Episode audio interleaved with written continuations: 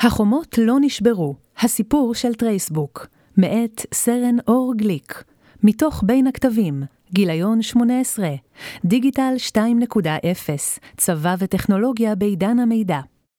מבוא אגף המודיעין של צה"ל הוא אגף של יחידות נבדלות. לאגף ישנה תפיסה בסיסית ומסורתית הנקראת תפיסת מעגל המודיעין, לפיה כל מרכיב במעגל, קרי כל אחת מיחידות האגף, מתמחה בעשייה בלעדית ובלתי תלויה, איסוף או מחקר, וזאת מבלי להתערב בעבודתה של יחידה אחרת. תופעה זו של בידול ושל היעדר קשרי גומלין נקראת החומות שבין האיסוף והמחקר. כבר כמה שנים שאגף המודיעין מבקש לשבור את החומות הללו ולייצר קהילות ידע ומרחב משותף לגורמי המחקר והאיסוף ביחידות השונות. אחד הפתרונות שהמציא אמ"ן לצורך זה הוא הפלטפורמה הדיגיטלית טרייסבוק, רשת חברתית מודיעינית שפותחה בהשראת פייסבוק. טרייסבוק היא אחת הסנוניות לניסיון של הארגון הצבאי לרתום את הרשת הדיגיטלית לצרכים ביטחוניים, ואף גלומה בה השאיפה לשינוי תפיסתי בעולם המודיעין.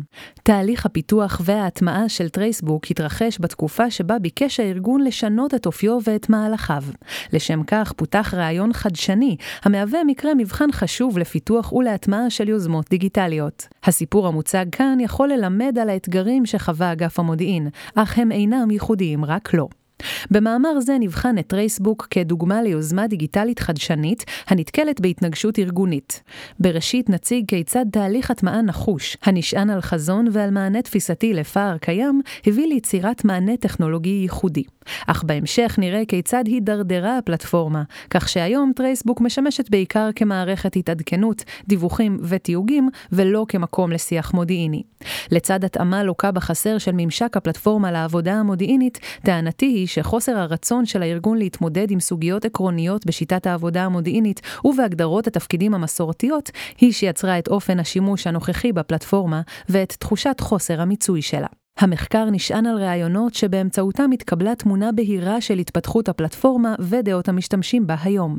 הראיונות נערכו בין דצמבר 2017 לינואר 2018, וכללו מגוון בעלי תפקידים מאמ"ן, בעבר ובהווה, ממערך המחקר, חטיבת המחקר והפיקודים, ומיחידת איסוף הסיגינט 8200, החל מדרגת רבת ועד דרגת סגן אלוף. הבחירה לבצע ראיונות נובעת מהיעדרם של מסמכי תפיסה או נהלים שליוו את תהליך פיתוח פיתוח טרייסבוק, בדומה לאפליקציות מודיעיניות נוספות. טרייסבוק, חזון לשבירת החומות. מלחמת לבנון השנייה בשנת 2006 ומבצע עופרת יצוקה בשנת 2008 הדגישו באמ"ן את הצורך הגובר במידע מודיעיני שיגיע בזמן רלוונטי לדרגים המבצעיים. יש הטוענים שבתקופה זו רווחה באמ"ן תחושה שיכולות המודיעין המתקדמות של צה"ל, היקף העשייה שלו וחידושיו אינם באים לידי מיצוי, ושהמודיעין שהפיק אמ"ן באותה התקופה לא סייע במידה מספקת למערכה. תחושת המשבר אף גברה עם התחושה של היעדר תורה ללחימה באויב לא מדינתי ולעימותים בלתי קונבנציונליים בעלי אופי היברידי ורשתי. משבר זה הוליד את אסטרטגיית שבירת החומות 2009, שבבסיסה יצירת קשרי גומלין משמעותיים יותר בין גורמי האיסוף, המחקר והמבצעים. החומות ושברן רגע לפני שנתאר את המהלכים ואת הרעיונות שהיו חלק מאסטרטגיית שבירת החומות, נעמוד בקצרה על האופן שבו הן נוצרו. החומות הן ביטוי להפרדה מבנית הקיימת בין גופי המחקר לבין יחידות האיסוף. הפרדה זו מבטאת את התפיסה הקרויה מעגל המודיעין, שבו כמה שלבים ברורים ונפרדים. קביעת הידיעות הדרושות, הצי"ח, מנגנון ציון הידיעות החיוניות, ותעדופן בידי המפקד, איסוף הידיעות ועיבוד ראשוני, תרגום ושקלוט, בדיקת הידיעות, ניתוחן וגיבוש הערכה מודיעינית, מחקר, ולבסוף הפצה של התוצרים המודיעיניים אל הצרכנים. תפיסת מעגל המודיעין יצרה את החומות בין יחידה 8200 ובין מערך המחקר, הן מבחינה מבנית והן מבחינת תהליך העבודה הטורי, המכונה מסלול ייצור הידיעה. תהליך העבודה על הידיעה המודיעינית מתבצע בבלעדיות ובסגירות של 8200, ומכוון להוצאת תוצר סופי עם תו תקן ברור לאיכות הידיעה ומהימנותה. התהליך מורכב מכמה תחנות, הפקה וסינון, שקלוט, תרגום, עיבוד, או בשפה מודיעינית בינה רשתית, והפצה. תפיסת מעגל המודיעין ותהליך ייצור הידיעה הם רעיונות טוריים וחד-כיווניים. כל מרכיב אחראי למלא את תפקידו מבלי להתערב בעבודתו של מרכיב אחר במעגל, כמעין פס ייצור תעשייתי שכל חלקיו אינם תלויים זה בזה. בפועל, אנשי המחקר לא קיימו שיח הדוק עם גורמי האיסוף וההפקה, או גילו הבנה של המקורות, ואילו אנשי האיסוף לא תאמו את תוכנית האיסוף עם גורמי המחקר. תפיסה זו השתרשה החל משנות ה-50, ויצרה מצב שבו יחידות המחקר אדישות לסוגיה האיסופית, ואילו יחידות האיסוף נבדלות מן המחקר ומפעילות את עצמן. רק 60 שנה לאחר הקמת אמ"ן, כשנוצר פער בין התפקוד הארגוני לצורך המבצעי, התחילה להתגבש הבנה שיש לשנות את תפיסות הארגון. יתרה מזו, הארגון הבין שנדרש לשנות ואולי אף להחליף את הפרדיגמה השלטת של תפיסת מעגל המודיעין, זאת על מנת לשפר את התפוקה המודיעינית. הרעיון של שבירת חומות בא לידי ביטוי מעשי בתהליך החשיבה האסטרטגי מעשה אמן שהתרחש בשנת 2011. מאמר זה עוסק בהבנה שנוצרה, לפיה יכולים להיות יתרונות רבים לחיבורים רשתיים ולשילוביות בין גופים שהיו בלתי תלויים אחד בשני, גם בנוגע לפיתוח הידע המודיעיני. ההבנה זו נוצרה עקב גורמים אחדים. אחת, ההצלחה של התארגנויות משותפות בין ארגוניות, בריכות וצמ"ם, צוות מודיעין משימה. שתיים, מהפכת עידן המידע והסבר. נוצרה הבנה שההתמודדות עם מורכבות המידע ועם היקפיו דורשת קשר עמוק ועשיר מבעבר בין המחקר המחקר והאיסוף, בעיקר לצורכי למידה ועשייה משותפים. 3. פוטנציאל התפתחויות טכנולוגיות רשתיות, זרימת המידע הרב-כיוונית, כאשר הרשת מהווה תשתית טכנולוגית משותפת. חזון טרייסבוק, רעיון המרחב המשותף. המרחב הרשתי המשותף הוא רעיון שנולד בין השנים 2009 עד 2012, אשר שאף לשתף את כלל קהילת המודיעין ולחצות את המבנה הארגוני הקשיח. המרחב המשותף אמור היה לייצר התארגנויות משותפות, דוגמת הצמ"ם, או שיתוף וירטואלי, Web 2.0. בפרט, תוכנן המרחב המשותף לאפשר יצירת ידע חדש על בסיס קשרי גומלין שאינם היררכיים ושלא מוסדו מראש על ידי הארגון. כך, כל צד ברשת אמור היה להיות שותף בתהליך העבודה של הצדדים האחרים ולהשפיע עליהם. במקום יחסי יצרן-צרכן היו אמורים להיווצר יחסי שותפות מודיעינית. רעיון המרחב המשותף בא לידי ביטוי בשילוב בין הרשת הדיגיטלית לבין הארגון המודיעיני. היום ניתן להגיע בלחיצת כפתור לעשרות אפליקציות המנגישות מידע מסוגים שונים, מנהלות אותו ומאפשרות לשתף אותו עם משתמשים אחרים. עם זאת, גולת הכותרת של חזון המרחב המשותף הייתה הרשת החברתית המודיעינית טרייסבוק. טרייסבוק היא רשת חברתית מודיעינית שבה אפשר לשתף מידע עם כלל גורמי אמ"ן וגם למשוך מהם מידע, על בסיס ידיעות מודיעיניות. במרחב זה אמור המחקר לחלק את הצי"ח לשאלות, וגורמי האיסוף אמורים להתכנס ולחשוב איך להביא את המודיעין הנדרש. כך היו גורמי האיסוף אמורים לתכנן תוכנית איסוף משולבת על גבי הטרייסבוק. הרעיון של טרייסבוק מיוחס לטל, שפיתח את הרעיון ב-2010 במסגרת האקתון SOT, SIGINT Out of the Box. זה היה סמינר חדשנות ששיתף מתכנתים ואנשי מודיעין. טרייסבוק הגדירה מסלול חדש ליצירת ידיעה, תו"ל ייצור ידע, שבו תפקידני ההפקה, אנשי איסוף העוסקים בעיבוד המידע הנאסף, מנגישים את הפריט המודיעיני בצורתו הראשונית, תמציות לצרכנים, אנשי המחקר, ומעלים אותו לדף המידע הרלוונטי. הידיעות בדף מוצגות לפי סדר כרונולוגי, הזמן שבו עלתה הידיעה לפלטפורמה, בדומה לפוסטים בפייסבוק. התמציות, מתוקף היותן תוצר ראשוני, אינן נחשבות מהימנות. כדי להשמיש את המידע המוצג בהן לשימוש מחקרי ומבצעי, מקיים מרכז הפקת הידיעות של 8200 תהליך הנקרא העלאת רמת סמך. התהליך כולל את בדיקת השפה או התרגום של הידיעה, את עיבודה, ולבסוף את אישור הידיעה על ידי קצין בינה רשתית. האישור נקרא הוצאה קמ"ד. טרייסבוק מהווה בשורה משום שיצרה שקיפות של התהליך לגורמי המחקר, ואפשרה להם להגיב על התהליך ולהשפיע. באמצעות טרייסבוק מונגשות ידיעות באופן מיידי, וכך מתאפשרת התנהלות בסמוך לזמן אמת. החוקרים אינם נדרשים עוד לחכות עד לגמר תהליך הטיפול בידיעה, ויכולים לצפות במידע גולמי. כך נוצרת רלוונטיות של התוצרים המודיעיניים ברמה האסטרטגית והטקטית. על גבי הידיעה אפשר להגיב ולנהל שיח וירטואלי עם תפקידני ההפקה, מתרגמים, משקלטים, מנהלי או קציני בינה רשתית, או עם חוקרים רלוונטיים, לשתף בתובנות, להכווין את האיסוף ולתת משוב. כמו כן, אפשר לבדוק מי מהמשתמשים ראה את הידיעה, ולתייג משתמשים שהמידע עשוי להיות רלוונטי בעבורם. פיתוח נוסף מאפשר לראות מי מתעניין בדף מסוים, מי עוקב ומי פעיל, מהם פערי המידע והצי"חים סוגיות מודיעיניות בנושא הדף הספציפי. עד להטמעת טרייסבוק, היכולת לשנע מידע ולקיים שיח חוצה מערכים התבססו על דואר אלקטרוני, שיחות טלפון וביקורים איטיים. כשהיה צורך חיוני בשיח חוצה מערכים, גובשו לשם כך גופי אד הוק ידועים, הצמ"מים. הצמ"ם מוכח אמנם כיעיל לביצוע משימות ספציפיות, אולם היה בו מרכיב של שחיקת כוח האדם, עקב הריחוק הפיזי של חלק מהאנשים מיחידות האם שלהם. כמו כן, טרייסבוק מאפשרת שימור ידע פורמלי וידע א-פורמלי, שיח טקסטואלי, תגובות. בניגוד להתכתבויות מיילים ומסמכים אשר עובדים לנצח עם חילופי התפקידים, כל מה שמוצג בטרייסבוק נשמר בפלטפורמה, כולל כל היסטוריית השינויים. החזון של יצירת רשת חברתית מודיעינית מבוסס על רעיונות שמוצאם לא במערכת הצבאית, אלא בעולם האזרחי. בתקופה המדוברת, 2010 עד 2011, 8200 הייתה אמנם גוף העוסק במידע, אך המערכות שבהן השתמשה לא היו מערכות מידע ייעודיות למשימות היחידה. כל הטכנולוגיות הגיעו ממוצרי מדף של חברות אזרחיות. על בסיס הבנה מקצועית של טל ושותפים נוספים במערכות מידע ופיתוח תוכנה, החלו לקדם יישום טכנולוגיות מידע בפיתוח עצמאי של 8200 ובגישת קוד פתוח וזמישות. הרעיונות האלו היו חדשניים בשעתם, וכיום הפכו לנורמות עבודה בעבור כלל האפליקציות באמ"ן. שיטת עבודה נוספת שיובאה מהעולם האזרחי הייתה שיטת ניהול המוצר, ייזום הרעיון, האפיון, עיצוב הייצור וההטמעה בארגון. טל מעיד שלקח על עצמו את התפקיד הזה במטרה להגשים את החזון של טרייסבוק. חשוב להדגיש שהייתה זו תקופה שבה חיפש הארגון לפתח רעיונות חדשים, בעיקר לאור רוח המפקד של ראש אמ"ן דאז, האלוף אביב כוכבי, ומפקד יחידה 8200 דאז, תת-אלוף במילואים נדב צפריר. יתרה מזו, טל היה חלק מהמרכז לעיצוב הסיגינט, אך מתוקף חולשתו של המרכז לא הייתה לטל סמכות כלשהי בארגון, מה שחייב אותו לרתום שותפים נוספים לתהליך. תהליך הרתימה והפצת החזון של טרייסבוק בארגון לא לווה בתפיסה כתובה או בנוהל סדור, וטל שיווק את טרייסבוק בעזרת המסרים הבאים. אחת, הדיון והשיח המודיעיני חשובים וצריך אותם לשם יצירת תוצרים רלוונטיים, ולכן צריך מרחב משותף לכל קהילת המודיעין. שתיים, העולם האזרחי התקדם והארגון המודיעיני נדרש להדביק את הפער.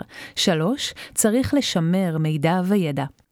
טל עבר בין הכשרות, מכלולי הפקה של 8200, חוקרים של חטיבת המחקר וגופי איסוף שאינם צבאיים, והעביר הרצאות בנושא מערכות מידע וטרייסבוק במטרה לרתום את שומעיו, תוך שהוא נאלץ להתגבר על שמרנות ועל תפיסות ישנות. אמנם החזון עסק ביצירת קהילה מודיעינית של כלל יחידות אמ"ן, אך המאמץ העיקרי בשכנוע בנחיצות טרייסבוק כוון ל-8200 ולמערך המחקר. תהליך ההטמעה של טרייסבוק בשנת 2012 החל תהליך מימוש החזון לצבור תאוצה. תהליך התכנון וההטמעה הובל על ידי ענף בניין הכוח של מרכז הפקת הידיעות. מרכז זה מפיק ומעבד את כלל המידע הסיגינטי שנאסף ב-8200. נוסף על ענף בניין הכוח כולל המרכז בסיסי הפקה שאחראים על זירות גיאוגרפיות שונות. אמנם ניתן היה לחייב את היחידות השונות להשתמש בפלטפורמה לצורך העברת ידיעות מודיעיניות, אך הייתה הבנה שיש ליצור מוטיבציה לשימוש בטרייסבוק. לכן יצר ענף בניין הכוח שני מרכיבי מוטיבציה. הראשון נועד בעבור גורמי המחקר. טרייסבוק הייתה פלטפורמה שדרכה החוקרים אמורים היו לצרוך את המודיעין, להכניס פריטים מודיעיניים ולשוחח שיח ישיר עם תפקידני ההפקה. בכך העניק השימוש בפלטפורמה לחוקר מידע חדש ומיידי, שאי אפשר היה להשיג להשיגו זולת דרך טרייסבוק. השני נועד בעבור בסיסי ההפקה, שכן טרייסבוק נבנתה ככלי לניהול משימות שדרכו מתעדכנים גורמי ההפקה ומטילים משימות אישיות. פריסת הפלטפורמה והטמעתה בשנים 2012 עד 2014 התנהלה באופן מדורג. בשלב הראשון למד ענף בניין הכוח את בסיס ההפקה שבו התכוונו לפרוס את טרייסבוק, ובמקביל, בסיס ההפקה המיועד למד את הפלטפורמה ואת יכולותיה, כשברקע גיבש בסיס ההפקה את עץ הצי"ח הזירתי. בשלב השני ניסח בסיס ההפקה טכניקות ונוהל פנימי, טול לשימוש בטרייסבוק, ותאם ציפיות גם עם צרכניו. בשלב השלישי נערכו הדרכות ותרגולים, ובשלב הרביעי נערך פיילוט. עם הצלחתו של הפיילוט הפכה הפלטפורמה למבצעית. ההטמעה הייתה מסודרת וחולקה לשלב תכנון ולשלב ביצוע, כאשר לשלב הביצוע היה פירוט משימות מסודר ולו"ז מדוקדק. לאורך כל הדרך הייתה מעורבות משמעותית מצד מפקדים בכל הדרגים.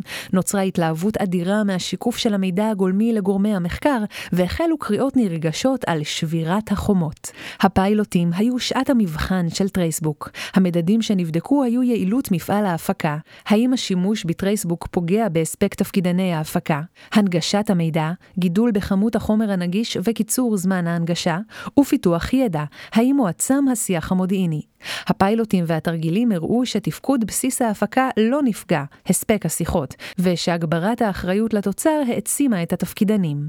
כמו כן הוצג שיפור של עשרות אחוזים בקיצור זמני ההנגשה ובגידול בכמות המידע הרלוונטי המונגש. לפי מסקנות הפיילוטים, השיח בטרייסבוק הפך את תמונת המודיעין לשלמה ולאיכותית יותר. בפיילוטים התקיים שיח בטרם הפצה שתרם לבירור התוצר המחקרי, להבנתו ולהשפעה עליו בזמן רלוונטי. נצפו מעורבות גבוהה של קציני בינה רשתית ביצירת דיון והתייחסות לתובנות שעלו מהמחקר.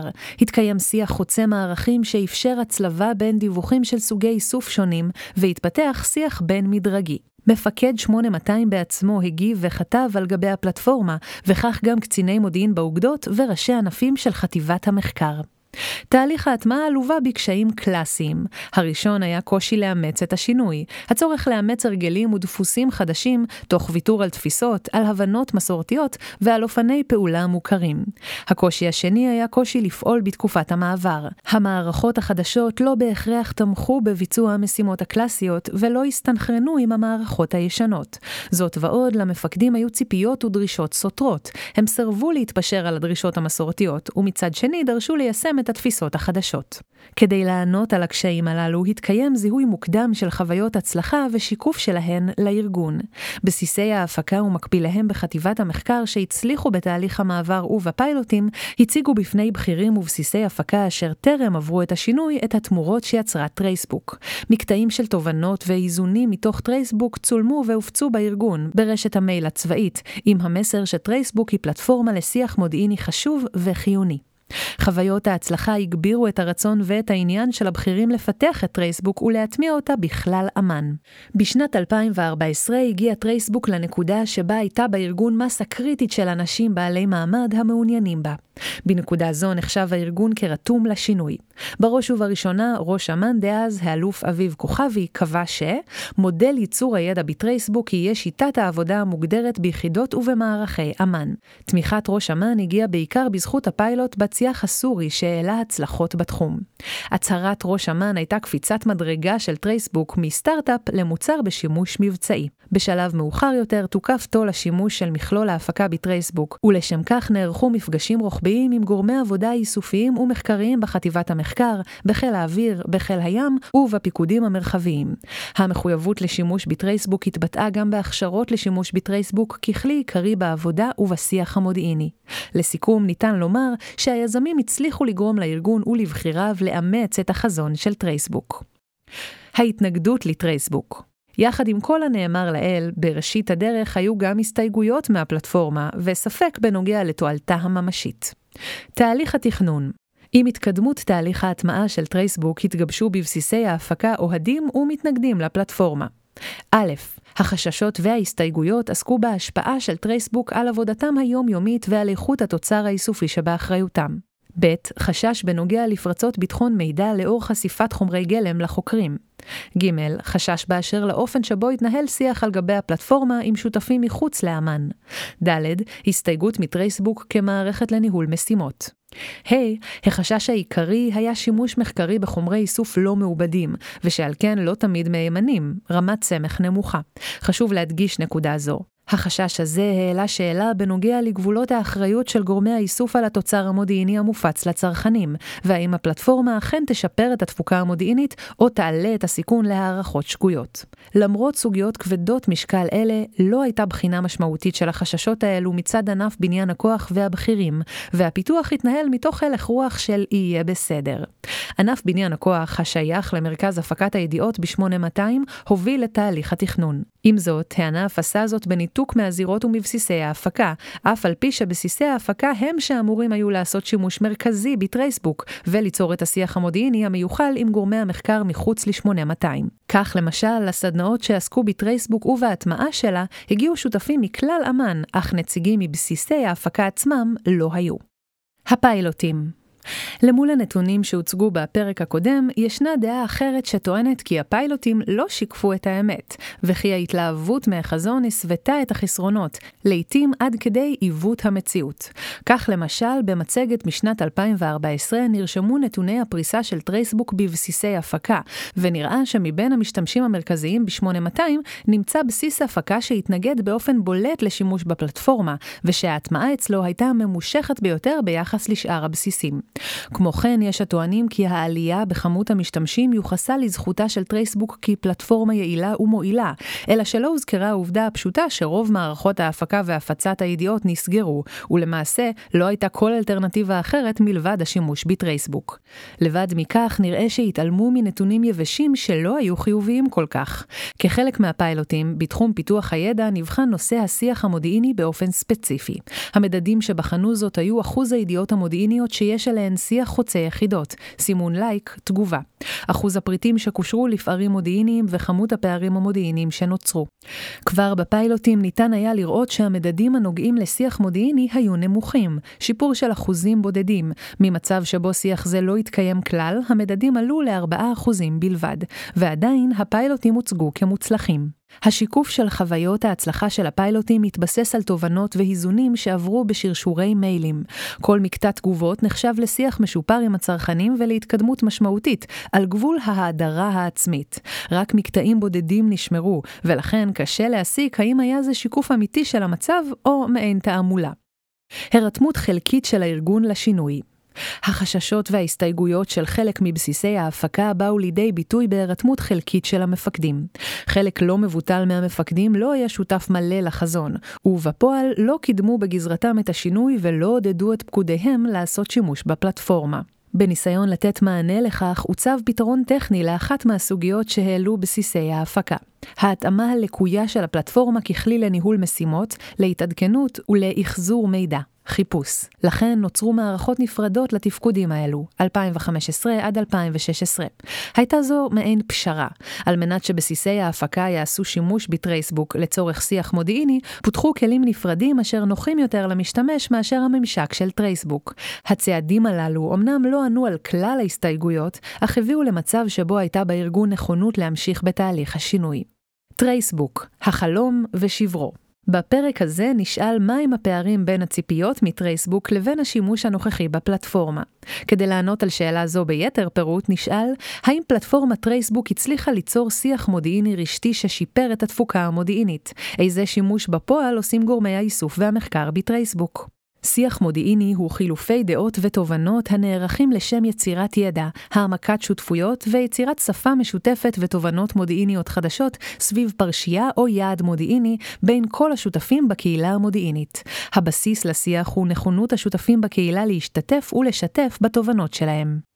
יצירת שיח מודיעיני היא התפקוד הראשוני שטרייסבוק נועדה לשרת. היום טרייסבוק משמשת במידה רבה רק כמערכת התעדכנות, דיווחים ותיוגים, ולא לשיח מודיעיני. מצאנו שכיום משמשת טרייסבוק לחמישה תפקודים שונים ניהול תורים, עיבוד והפצה, התעדכנות, אחזור ושיח. כמו כן נמצא כי השימוש בפלטפורמה לצורך שיח הוא הנמוך ביותר, וכי כמעט ואין שיתוף תובנות ומשוב, היזון חוזר. מפלטפורמה לשיח ולשיתוף פעולה, הפכה טרייסבוק למערכת המשמשת להתעדכנות ולהנגשה, כמעין מערכת הפצה ודיווחים משוכללת לחומרים גולמיים, שאינה שונה במהותה מתהליך העברת הידיעות הטורי המסורתי. כמו כן, בטרייסבוק ניתן לראות אין ספור תיוגים של משתמשים שנועדו להסב תשומת לב לפריט מודיעיני מסוים. עם זאת, תיוגים אלה כמעט ולא מביאים ליצירת דיונים בין אלה שתויגו על גבי הידיעה. תרבות התיוגים והתפיסה של טרייסבוק כמערכת התעדכנות היא פועל יוצא של השימוש המרכזי שעושים החמ"לים של היחידות המחקריות בטרייסבוק, כאשר התורן עובר על כלל הידיעות המופיעות בפרק זמן מסוים ומתייג את האנשים הרלוונטיים לכל ידיעה. טרייסבוק היא פתח לשיתופי פעולה במובן של להביא את כולם לחדר, אך שיתוף הפעולה האמיתי מתרחש מחוץ לטרייסבוק, טלפונים, מיילים ומפגש פנים אל מול פנים. ראיתי אותך בטרייסבוק ולכן צלצלתי אליך. אף על פי שהפלטפורמה מיועדת לשיח, תובנות, היזונים ותגובות ממשיכים להגיע במיילים, שכמובן אינם נשמרים בשום פלטפורמה דיגיטלית משותפת. המשתמשים אינם כותבים ומשתפים דעות חופשיות, כאשר גורמי מחקר מעוניינים שהתובנות יהפכו לתוצר רשמי שמשקף את הידע המחקרי, הם מייצרים מסמך העובר במייל או עושים שימוש בערוצים דיגיטליים אחרים, תוצרים, סקירות ותמונות מודיעין. פלטפורמות אלה אינן מאפשרות שיח או תגובה עם גורמי האיסוף, ומשמשות ערוץ להעברת מידע בלבד. ברור שבדרך זו אין לגורמי האיסוף אפשרות להשפיע על התוצר המחקרי בעת התהוותו, וחמור מזה, לא תמיד גורמי האיסוף מודעים לתוצר המחקרי, לא תמיד הוא מונגש להם, והם לאו דווקא יכולים להפיק ממנו היזונים לעבודתם. את הטענות האלו העלה גם רב סרן ג' מענף בניין הכוח של מרכז הפקת הידיעות בסקר שערך בין השנים 2016 עד 2017 בנושא מדידת התוצר, תפוקה, אשר הקיף את כלל התפקידנים בבסיסי ההפקה. מטרתו הייתה לנסות ולמדוד את ערכיות השיח בטרייסבוק, שהוגדר על ידי שלושה מרכיבים. אחת, בקשות שירות. החוקר מבקש טיפול נוסף בידיעה הגולמית, תמצית, דבר אשר מעיד על כך שהיא עשויה להיות ערכית בעבורו. 2. בקשות הבהרה, למשל, מהי נימת הדובר בידיעה. 3. תובנות והיזון חוזר מהחוקר. הסקר מצא שכמות בקשות השירות הייתה הגדולה ביותר, לאחר מכן בקשות ההבהרה, ורק לבסוף החלפת תובנות ואיזונים חוזרים. במילים אחרות, הפלטפורמה משמשת במידה מועטה בלבד לשיח מודיעיני משותף, שיצירתו עמדה בלב החזון. הסקר גם בדק עד כמה ובאיזו פלטפורמה, מלבד טרייסבוק, מתקיימת החלפת תובנות מודיעיניות בין בסיס ההפקה לצרכנים. נמצא כי בכל בסיסי ההפקה, למעט אחד, השימוש במייל ובטלפון גבוה בפער משמעותי לעומת השימוש בטרייסבוק. כמו כן, נמצא אפילו פער קטן אך קיים לטובת החלפת תובנות בדיונים, פנים מול פנים, לעומת הטרייסבוק. יתרה מכך, נמצא כי קיימת הסכמה כללית כי השיח בין גורמי האיסוף לגורמי המחקר תורם לעשייה המודיעינית. מודיעינית בכלל ערוצי השיח האפשריים. שיח שתורם לעשייה הוא שיח של החלפת תובנות מודיעיניות ואיזונים, אך בפועל רוב השיח עוסק בבקשות הבהרה ושירות. מפאת סיווג הנתונים לא נוכל לפרט את ההבדלים בין הזירות השונות באמ"ן באשר לאופן השימוש בטרייסבוק. עם זאת, ניתן לומר שלפי נתוני הסקר, נראה כי היכן שיש יותר החלפת תובנות ואיזונים, כך מעריכים יותר את השיח המשותף. כלומר, החלפת הדעות מייצרת תרומה שמוכיחה את עצמה ומשנה התפיסה. מתוך הראיונות מצאנו שככל שהמחקר הוא תשתיתי יותר ולא סיכולי, כך פוחתים השימוש והמוטיבציה לשימוש בטרייסבוק. להלן הסברים לכך. ראשית, בתחומי מחקר תשתיתיים קיימת הפריבילגיה להמתין ולחכות לידיעות מוגמרות שמועברות בפלטפורמה נפרדת לטרייסבוק. לחלופין, במקרה של מידע אוסינטי, גלוי, יש לחוקר מסוג זה יכולת להגיע למידע רלוונטי באופן עצמאי מבלי להזדקק לגורמי האיסוף. הסבר שני הוא שככל שהמחקר הוא רוחבי יותר, החוקרים נדרשים לעבור על חומר כה רב עד שנוצר עומס מידע. לטענת החוקרים, עומס זה מפריע להתמקדות בהערכה המחקרית. הסבר שלישי הוא שמחקר תשתיתי אינו זקוק לשיח יומיומי עם גורמי האיסוף ומנגנון הצי"ח. האיזון איננו מרכזי, והכוונת האיסוף נעשית לעיתים רחוקות. כשאין שימוש בפלטפורמה, לא עולים התמריצים לשיתוף פעולה ולהיכרות. כפועל יוצא מכך, פוחתת האפשרות לקיומו של שיח מודיעיני משותף, שבתורו מעודד שימוש חוזר בפלטפורמה. מנגד, בענפים העוסקים בסיכול, ביעדים ובמטרות, ניתן לראות שימוש גבוה יותר בטרייסבוק. הסבר לכך יכול להיות תחושת הדחיפות והתלות ההדדית הגבוהה בתחומים אלה בין גורמי האיסוף וגורמי המחקר. יש שיראו אירוניה בכך שפלטפורמה שיועדה לשיתוף תובנות ושיח עמוק, היא השימושית ביותר דווקא למחקר שהשיח בו הוא בעיקרו טקטי ואופרטיבי. מכל האמור לעיל, למרות החזון החדשני של טרייסבוק וההשקעה בתהליך הטמעתו, אין כמעט שיח מודיעיני על גבי טרייסבוק, והפלטפורמה הפכה למערכת התעדכנות גרידא, שאף אחת מהיחידות לא מרוצה ממנה. החיכוך בין המענה הטכנולוגי לארגון השמרן. מדוע אם כן, למרות המאמץ והמשאבים הרבים שהושקעו בפלטפורמה, אין שיח מודיעיני בטרייסבוק? נציע שתי טענות כהסבר. טענה ראשונה היא שהפלטפורמה איננה מתאימה לעבודה המודיעינית, ועל כן הפלטפורמה הכשילה את השיח. טענה שנייה מתייחסת לרובד עמוק יותר. טרייסבוק יצרה נקודות התנגשות בין האיסוף והמחקר שהארגון בחר שלא להתמודד איתן, ועל כן הארגון לא יצר שיח משותף, וכך הכשיל את הפלטפורמה. נרחיב על שתי הטענות. הפלטפורמה איננה מתאימה לעבודה המודיעינית.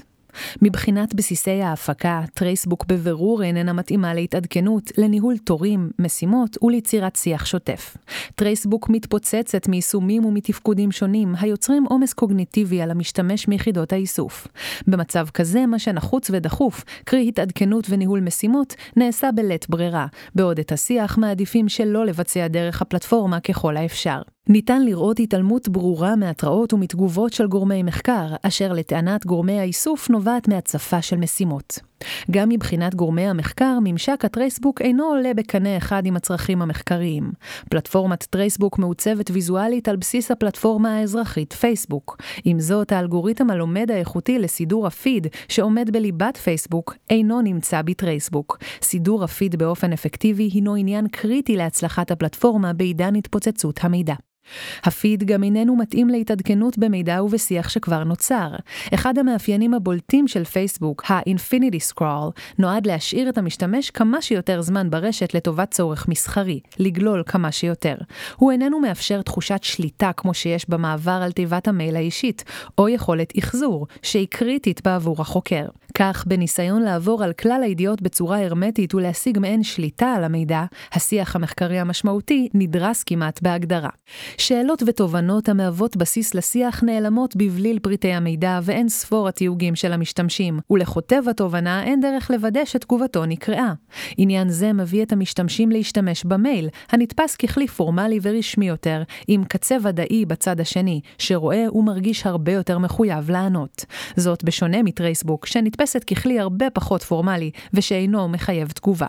עניין נוסף המפריע למשתמשים באשר לרצון לקיים שיח היא סוגיית השקיפות בטרייסבוק. החזון היה ליצור פלטפורמה פתוחה לכל, שבה יהיה שיח פומבי בין גורמים רבים. אך עלייה וקוץ בה. ישנם משתמשים לא מעטים שחוששים להביע את דעתם בתפוצה רחבה, ולכן טרייסבוק לא נתפסת כמקום שבו ניתן להתבלט ולשאול שאלות. לא רוצה להיות חתום על כל אמירה שלי. השקיפות המלאה והיעדר הפרטיות מורידים את הרצון לנהל שיח על גבי הפלטפורמה, ולכן רבים פונים לשיח פרטי עם גורמי איסוף או מחקר בפלטפורמות אחרות. טרייסבוק יצרה נקודות התנגשות בין האיסוף והמחקר. הטענה היא שאופן השימוש הנוכחי בפלטפורמה והיעדר פיתוח ידע משותף אינם נובעים מפער טכנולוגי או מחוסר ידידותיות למשתמש, אלא ממקור עמוק יותר. חוסר הרצון של הארגון להתמודד עם סוגיות עקרוניות בשיטת העבודה המודיעינית ובהגדרות התפקידים. טרייסבוק הציפה על פני השטח מתחים בין יחידות האיסוף ויחידות המחקר. מתחים אלו היו נסתרים קודם לכן, או שהיה נוח להסתירם. בשל השקיפות שהציע טרייסבוק לתהליך ייצור הידיעה המודיעינית, ובשל האפשרות לצפות בעזרתה בחומרי גלם ולעשות בהם שימוש, טרייסבוק יצרה התנגשות מהותית בין מוקדי הכוח העיקריים באמ"ן. נציג את נקודות ההתנגשות. 1. העצמת החוקר וערעור תפקידו של קצין הבינה הרשתית. טרייסבוק מספקת לחוקר גישה לזרם מידע בלתי פוסק, ולכן היא מחייבת אותו להגדיר היטב מהי השאלה המודיעינית, הצי"ח, שלה הוא רוצה לתת מענה. בזכות טרייסבוק חוקרים יכולים להשפיע על תהליך ההפקה ולהביא לעיבוד מלא של מידע ערכי בעבורם, גם אם אותו מידע לא נתפס כערכי בעיני גורמי האיסוף. התמציות המודיעיניות יכולות להועיל לידע של החוקר, גם אם לא עברו את מסננת ההפצה של קצין הבינה הרשתית, להלן, קבר. יתרה מזו, באמצעות הנגשת התמציות, טרייסבוק דוחפת לחוקר מידע בזמן אמת, דבר המאפשר לתוצר המודיעיני להיות רלוונטי יותר. בהקשר זה אפשר להבין כיצד טרייסבוק מספקת מענה לנושאים שאינם מתועדפים. בעבר, תעדוף משימות ההפקה והעיבוד של גורמי האיסוף היה פועל יוצא של המשאבים המוגבלים בבסיס ההפקה, והגביל את היכולת לענות לכלל הנושאים והשאלות המודיעיניות של גורמי המחקר. ההנגשה בטרייסבוק מסייעת לחוקרים שבעבר חיפשו פירורים בתחומי מחקר זניחים יחסית, ליהנות אולי לראשונה מיכולות האיסוף, בזכות הגישה לפריטים מודיעיניים שאינם מתועדפים, ולכן לא מגיעים לידי עיבוד מלא. כך למשל, נפתחים דפים פרטיים, לא רשמיים, שעליהם מועלים פריטי מידע ברמת עיבוד נמוכה יחסית, ונוצר מחקר בתחומים שאינם נמצאים בליבת הצי"ח, השאלה המודיעינית. על בסיס הפריטים המודיעיניים, טרייסבוק אפשרה לחוקר לדבר ישירות עם תפקידני ההפקה. תפקידנים וחוקרים יצרו קשרים קרובים, כשהאלחוטן והדסקאי מסייעים לחוקר לחדד את ההבנה שלו בנוגע לפריט המודיעיני, ואגב כך מבינים בעצמם למה בדיוק העבודה שלהם משמשת. תהליך זה נערך ללא דמותו המתווכת של הקבר. טרייסבוק אומנם אפשרה לחוקר להרחיב את היקף עיסוקו, אך הביאה בד בבד לערעור תפקיד הקבר, כך שנוצר טשטוש גבולות בין המחקר לאיסוף. באופן מסורתי, הקבר אחראי בעיקר על הפקת הידיעות ועל ניהול כלל התפקידנים העוסקים בהפקה ובעיבוד מידע גולמי. על הקבר הוטלה האחריות להפצה ולהבנה של ערכיות הידיעות, ולאופן שבו אפשר לייצר מודיעין נוסף. הקבר נמצא בעמדת אחריות וקבלת החלטות משמעותית, שבה הוא אחראי על תעדוף הידיעות המופקות. במידה שהקבר מחליט שידיעה אינה ערכית, היא לא תגיע לעיניהם של גורמי המחקר. טרייסבוק שינתה זאת. ההחלטה בדבר ערכיות איננה שייכת יותר לקבר באופן בלעדי, ועליו להתחשב גם בדעת החוקר. יתרה מזו, משום שהתמצית כבר הונגשה וסייעה לחוקר, עיבוד ברמת מהימנות גבוהה נראית פחות רלוונטית. הקבר למעשה איבד את המונופול שלו על זרימת המידע. קצינים בכירים ב-8200 טוענים שתהליך זה יצר משבר אצל הקברים ומעין רפיון. במקרים רבים קברים אינם עורכים תהליכי המשך לתמציות שהופצו ואינם מנסים להפיק משמעויות. מכונת הפצה ללא חשיבה. נראה שבאמ"ן מתרחשים כיום תהליכים של שינוי בתהליכי ההפצה המסורתיים, ויש פחות עיסוק בהפקות עם רמת סמך גבוהה. הביטוי המודיעיני לידיעה בעלת רמת מהימנות גבוהה. ומצד שני, האם הקבר אכן הסיר מעצמו אחריות, או שאולי תפקידו עבר התפתחות נחוצה? ככל שהקשרים בין האוסף והחוקר מתהדקים, צריך פחות את הגורם המתווך, אך אין זה אומר שאפשר לוותר עליו כליל. הקבר הוא קודם כל איש איסוף. תפקידו של הקבר הוא איסוף ידיעות, ולא להיות מתווך, צינור לידיעות. תפקידו של הקבר הוא פריטת הצי"ח, שאלת המחקר, לשאלות איסופיות ותכנון תוכנית איסוף, המביאה תוצר, הכוונה ומיצוי. ניהול היא נישה שאיננה צריכה להיות מרכזית, וגם לא להגדיר את תפקידו של הקבר. למעשה ניתן לראות את טרייסבוק כגורם שמחדד את תפקידו של הקבר ולא מערער אותו, משום שפלטפורמה זו חוסכת ממנו את העיסוק בניהול השוטף ובהפצות. 2. שחיקה בערך מהימנות המידע כערך ליבה של התוצר המודיעיני. מבחינת העיסוק במידע ולא העיסוק בשיח, לטרייסבוק שתי מטרות. האחת היא לדחוף לצרכן מידע רלוונטי בזמן אמת, על ידי הנגשת תמציות, פריטי מידע ברמת עיבוד ראשונית. השנייה, יצירת תוצר איסופי בעל מהימנות גבוהה, שניתן להסתמך עליו לצורך מחקרי או מבצעי, תוצר שחתום בתו תקן איכותי, שיש לו מ"ד. סקרים פנימיים ב-8200 מעידים שמאז שנכנסה טרייסבוק לשימוש, ישנה מגמת ירידה ברורה בכמות ההפ... הפצות של ידיעות ברמת עיבוד ומהימנות גבוהה, ועלייה חדה בכמות הנגשת התמציות בטרייסבוק. גורמי המחקר מצידם עושים שימוש נרחב בתמציות הללו, ומסתמכים עליהן בסקירות ובמסמכים רשמיים. זאת על אף שקיימת הבנה שהן אינן איכותיות כמו תוצרים ברמת עיבוד מלאה. בתחילת השימוש בטרייסבוק הוגדרו כללים והתניות לשימוש במידע, לפיהם יש לבקש העלאת רמת סמך לכל פריט שעליו רוצים להסתמך, אך דבר זה אינו מתקיים בפועל. אמינות המידע היא היא עניין קריטי בעבור ארגון מודיעיני. כאשר מדובר בנושאים התרעתיים ובהפללה של מטרות, השימוש בתמציות עלול להביא והביא לטעויות חמורות. תמציות מופקות על ידי אלחוטן בודד שניסיונו המקצועי מצומצם. הסתמכות על תמציות היא במהותה ויתור על שיקול הדעת של שאר שלבי ההפקה, משקלט, מתרגם, קבר, שלהם ניסיון רב יותר ומודעות גבוהה לטעויות. יתרה מזו, אין שום דרך לדעת אם התבצעה טעות במידע שהגיע לצרכן עד שנהיה מאוחר מדי. נראה שטרייסבוק שינתה את הנורמה לגבי שקיפות ושיתוף מידע על חשבון איכות המידע. רמת סמך גבוהה פחות מעניינת את בסיס ההפקה, שעסוק בהנגשה של כמה שיותר מידע והצפת אינדיקציות במהירות האפשרית. לתפיסת החוקרים נראה שערך מהימנות המידע הוא משני. הם אינם מבינים שמקצוענות ומומחיות התפקידנים בבסיס ההפקה נועדה ליצור תוצר איסופי אמין, ולכן אין להם מוטיבציה אמיתית לחכות שהפריט המודיעיני יעבור את שלבי ההפקה עד לרמת סמך גבוהה. גבוהה יותר. בטרייסבוק יש קושי לזהות מהי תובנה ותגובה מקצועית ומה לא. מכאן באות התופעות של התראות לא מבוססות ושחיקה בערך מהימנות המידע. טרייסבוק שיטחה את ההפרדה בין חובבן ומומחה, וההיררכיה המסורתית נפגעה. יש שרואים בכך היעדר אחריות. כולם משתפים תובנות בחופשיות ללא קשר לתפקידם המקצועי. יש לציין שלא נצפו התנהגויות בלתי הולמות בטרייסבוק. דבר זה כשלעצמו מהווה נקודה לחיוב בהתחשב בחופשיות שהפלטפורמה מאפשרת, ומעיד על חרדת קודש ועל כבוד למקצוע. טענות נוספות אחת, אין הדדיות. מתקיים מצב לא שוויוני, שבו האיסוף חושף את תהליכיו הפנימיים למחקר, בעוד הוא לא חשוף למערכות המחקריות. החוקר רואה את כל המידע שלו הוא זקוק, ובוחר האם ומתי ליצור קשר עם הגורם האיסופי, כך שמתקיימים יחסי ספק ולקוח. 2. הקושי בוולונטריות. שילוביות נתפסת כמוצלחת יותר ככל שיש בה יותר צורך נתפס ונראה לעין. לכן בחירום יש דחף ארגוני ברור לשתף פעולה על מנת להיות חלק מהמערכת הנלחמת. טרייסבוק היא עשייה בזמן שגרה, ולכן מהווה אתגר לפעולה משותפת. עלולה להיווצר תחושה שאין צורך ממשי בשיח משותף בהשוואה לתחושת הצורך והדחיפות הנוצרים בחירום. 3. המפקדים נעדרים מטרייסבוק. התפיסה הקיימת היא שתגובות ואיזונים אינם חשובים ואף גוזלים זמן יקר, ושיוזמות אישיות לשיח על גבי טרייסבוק הן לא עניין שראוי להערכה מיוחדת. בעלי תפקידים רבים ביחידות המחקר רואים את עצמם כבעלי תפקיד ניהולי, ומרגישים שטרייסבוק לא קשור אליהם. לתחושתם זהו מגרש המשחקים של החוקרים.